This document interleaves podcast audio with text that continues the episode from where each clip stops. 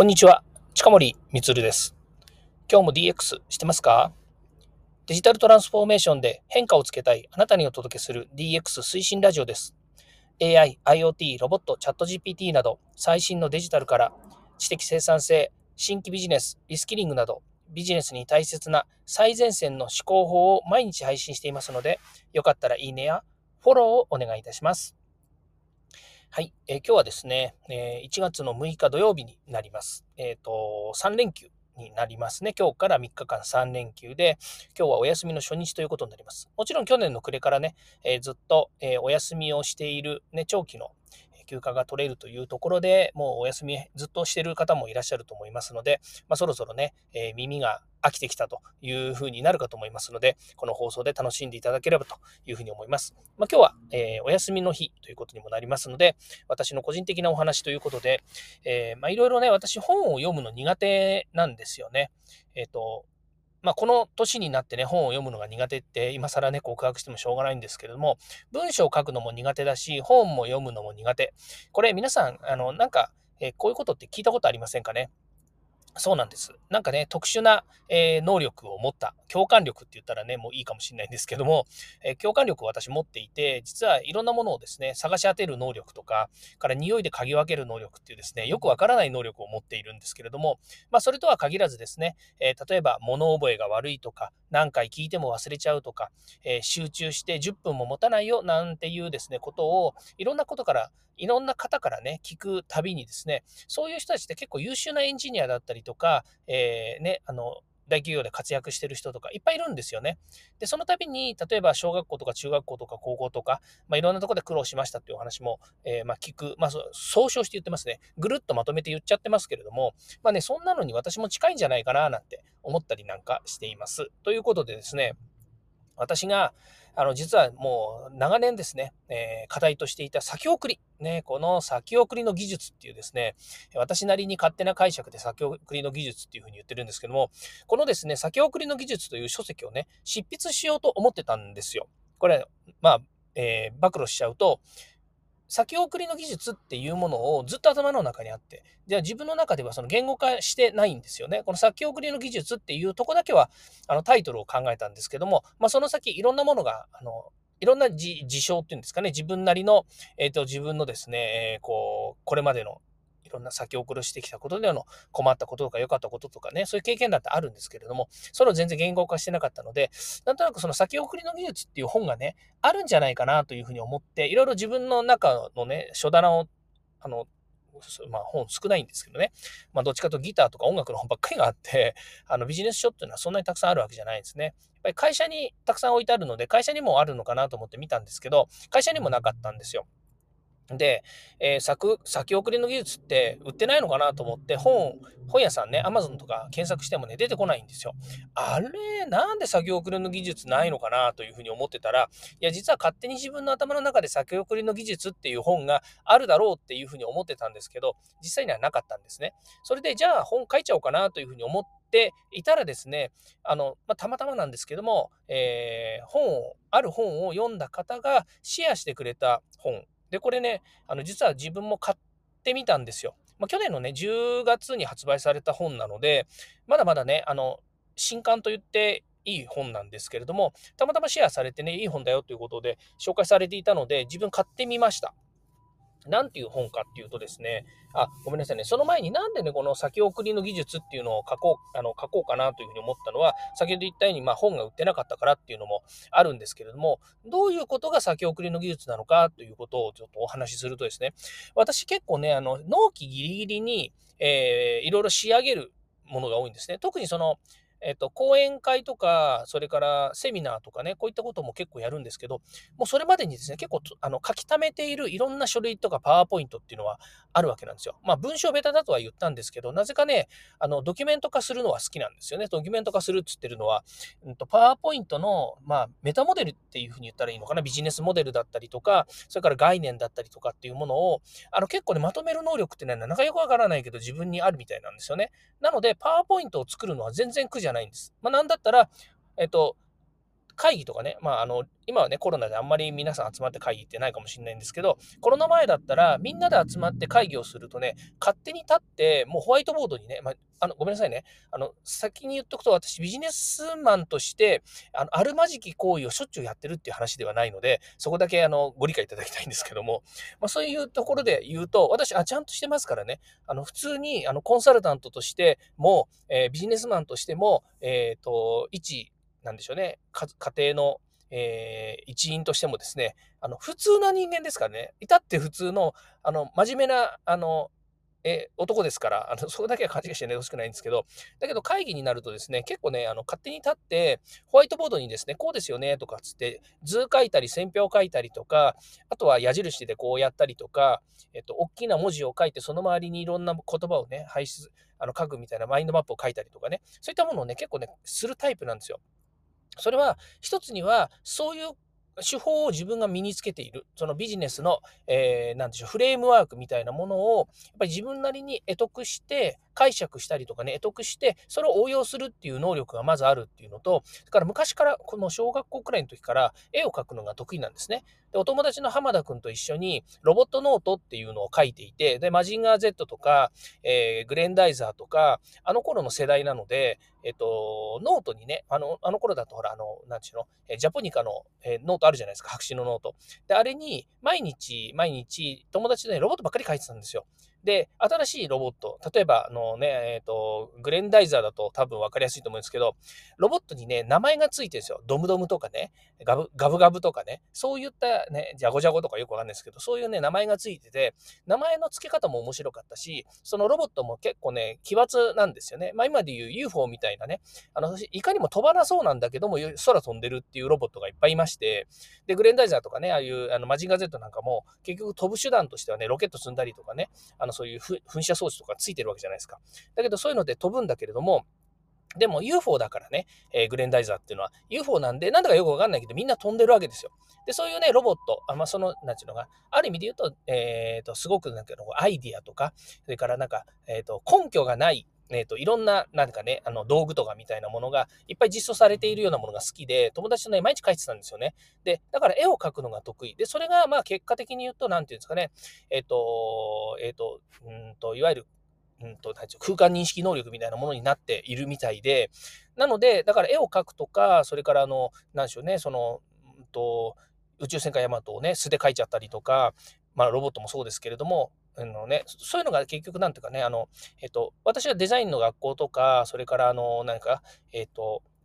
うんと、うんと、なんていうんですかね、その建築のパース法とかってあるじゃないですか。そういう書き方とか全く習ったことはないんだけども、でもなんとなくシャッシャッシャってこう書けてしまうっていうとこはそういうとこなんですね。だからそれと同じように、もう書くってことに何の抵抗もないので、え人前で喋るっていうことと何かを書くってことに全く抵抗がないので、あのすぐね、外、あのホワイトボード見つけたりすると書いちゃったりするんですよね。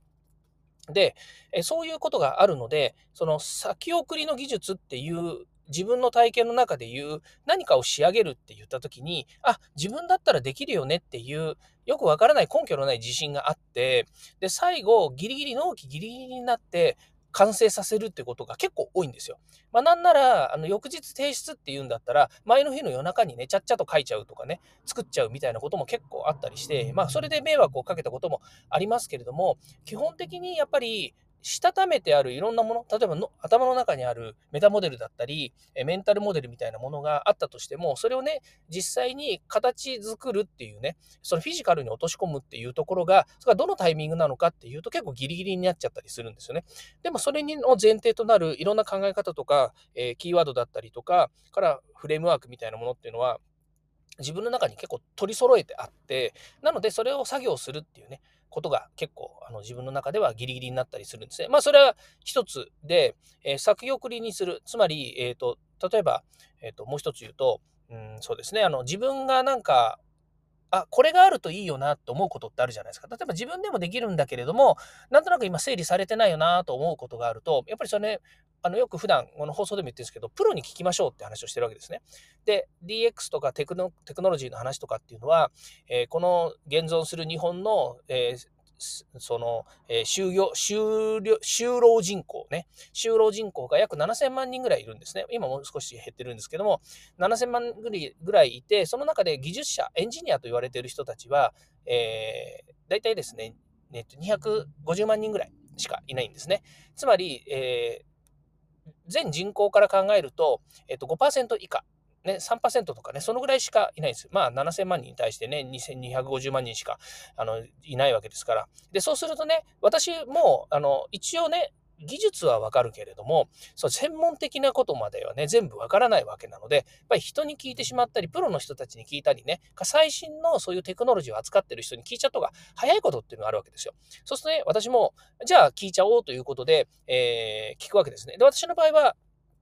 えっと、そういったあの自分が、えー、得意とする領域、それから得意としない領域に関しても、まあ、ほぼ全員網で、えー、関係人口っていうのを持っているんですね。多分私ね、関係人口で考えたら、まあね、み、どのくらいの関係人口がいるの？って言われたら、それはね、あの、多い人はたくさんいるでしょう。多分政治家の人たちからすると、関係人口なんていうのはね、えっ、ー、と、1万人だ、10万人だ、100万人だ、インフルエンサーからすると、えー、何百万人だとかってあるかもしれないけども、私がね、物理的に言う関係人口っていう、その質問したら答えてくれるっていう人たちは多分ね、500、600人ぐらいいるんですよね。あの、Facebook とかメッセンジャーとか繋がってる人とか。でも、その中で、例えばこれは誰に聞いてみたいな、なんていうものがあると、ピンポイントに自分のわかんないことは、あ、じゃああの人に聞いてみようと言って、手放すわけですよ。で、手放したら、その手放した時間に、じゃあ違うこと調べようと思って、えー、いろいろ調べたりして、で、回答が来た時には、まあ、いろんなね、えっ、ー、と、パーツを組み合わせたことによって、あ、これでできるじゃんみたいなこととか、あ、じゃあこれはやっぱりプロの人に聞いたんだから、プロに任せようって言って、それをそのままやっぱりお仕事化してね、えーお仕事化したりとか仕組み化して、その人に任せて、で、まあ、あの、タッグを組んでやるとか、それが、えー、2人とか3人とか4人とかチームとかね、そんな形で、え形作っていくっていうことをね、よくやっているんですね。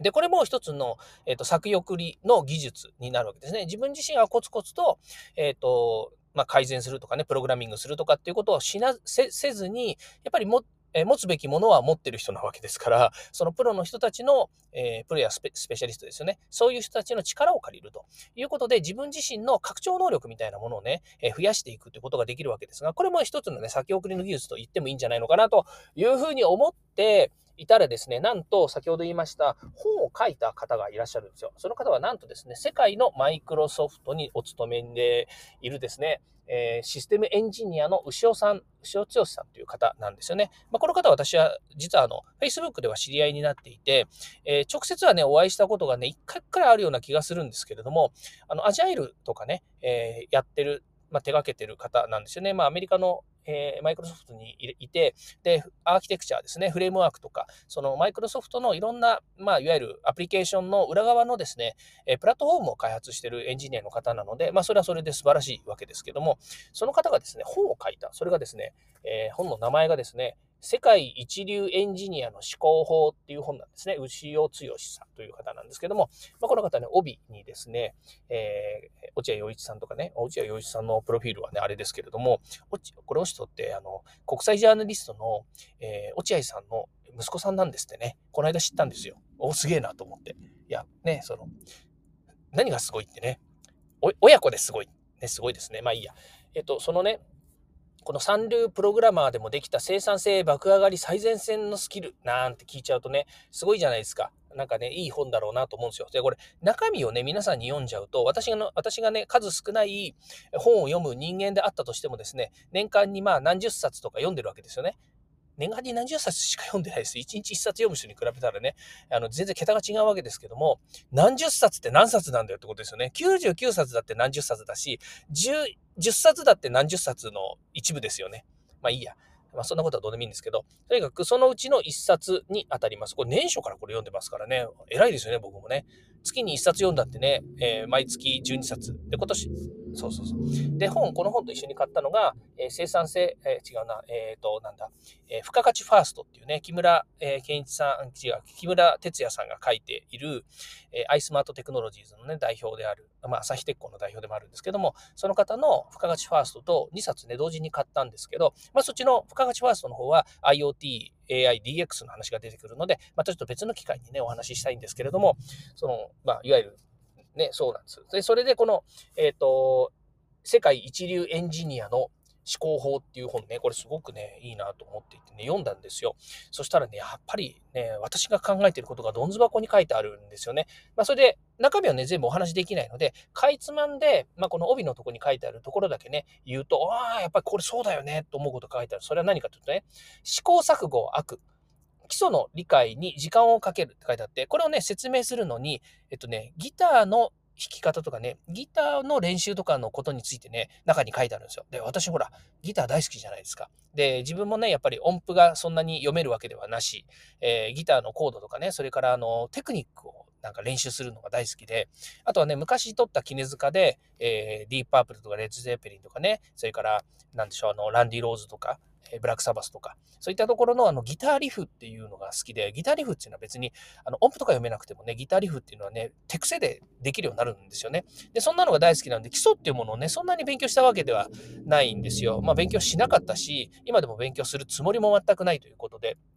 言ったんですけど、この牛尾さんは、そのギターの練習になぞらえてですね、やっぱり基礎の理解っていうのには時間をかかる、かけること。で、時間がかかることなんだっていうことを言っているわけです。これすっごいいいことだなと思って、もう素晴らしいと思って、もう今は目から鱗で、もうやっぱりもう一回ギターは基礎から練習しようって思っています。まあそれは同じようにプログラマーだったら、プログラミングもそうですし、それから基礎を分かっているのであれば、その基礎にね、やっぱり応用とか、それから理論とか、それからノウハウとかっていうものをくっつけていくということが大切で、それはフレームワークね、その思考法を学ぶっていうことも全く一緒なんですね。その本質は何か、なぜその、あの、えー、システム概念図が必要なのかみたいなことをですね、やっぱり学んでおくってことが大切だろうと思うわけですね。それからね、えー、より少ない時間で価値を最大化する考え方っていうものがあるんですね。で、これについてはね、えー、まあ、本読んでいただければわかるんですけれども、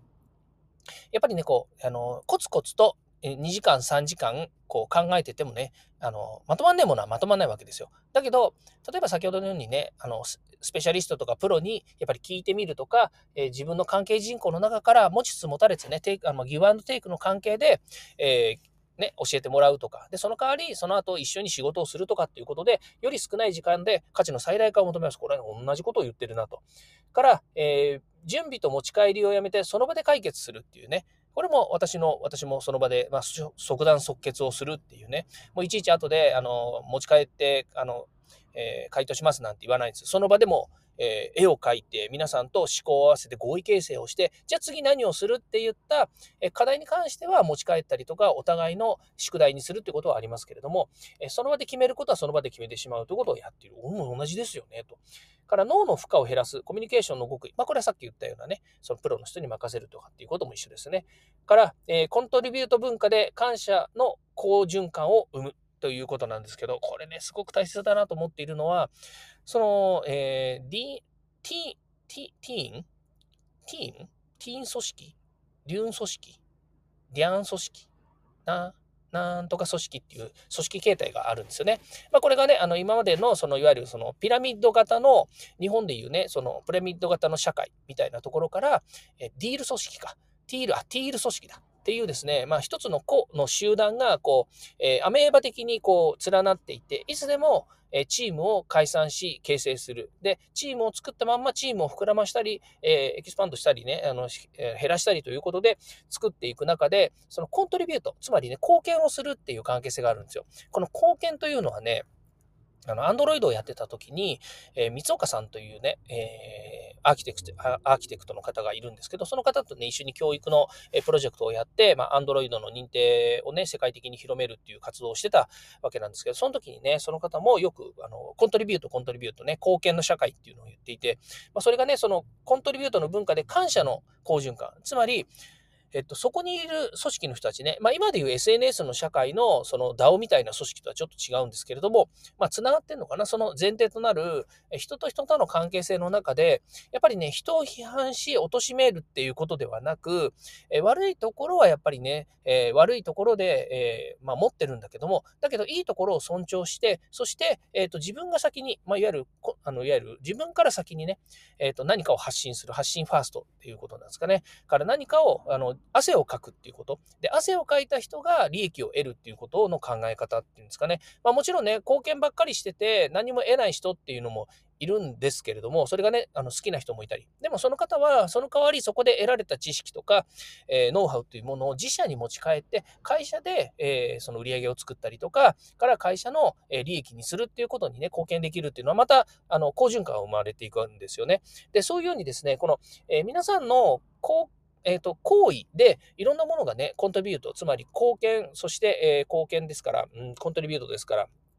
えっ、ー、と、そこにね、えっ、と、提供してもらえるようないろんな,、えー、なノウハウだったり、えー、ビジネスアイデアだったり、それからあの、えー、手を動かすっていうこと、汗をかくっていうこと、まあ、日本で言う、日本語で言うと汗をかくっていうことが一番なのかな。そういったものがね、やっぱり、えっ、と、えー、備わった状態の時にですね、まあ、こういったね、感謝の好循環っていうのが生まれるんですね。感謝の連鎖っていうふうに私は昔から言ってるんですけれども、あの、こういったものをね、やっぱりこうどんどんどんどん生んでいく。このことがね、この中で書いてあるんですよ。そうするとね、仕事と人生を自分の手でコントロールする。最高のスキルであるっていうふうに書いてあるんですよ。これまさにね、私が考えていたその作送りの技術という本はね、この中にギュッと凝縮されているなと。まあこれにね、例えば私だったらこういう、まあなんていうかね、事例を持ってますよとか、エッセンスがありますよとかっていうものはもちろんこれにプラスしていくんですけど、で、これがね、何を言ってるのかっていうと、この本が全てなんじゃないんですよ。この本を私が一つの材料として、この、えー、まあ、いわゆる、ここに書いてある牛尾さんのいろんな考え方だとか実践だとか経験というものを本にしていただいたおかげで、それを読んだ私が、これをまた一つのベースにしてフレームワークにしたりとか、それから自分自身の、えー、まあ、いわゆる、なんていうんですかね、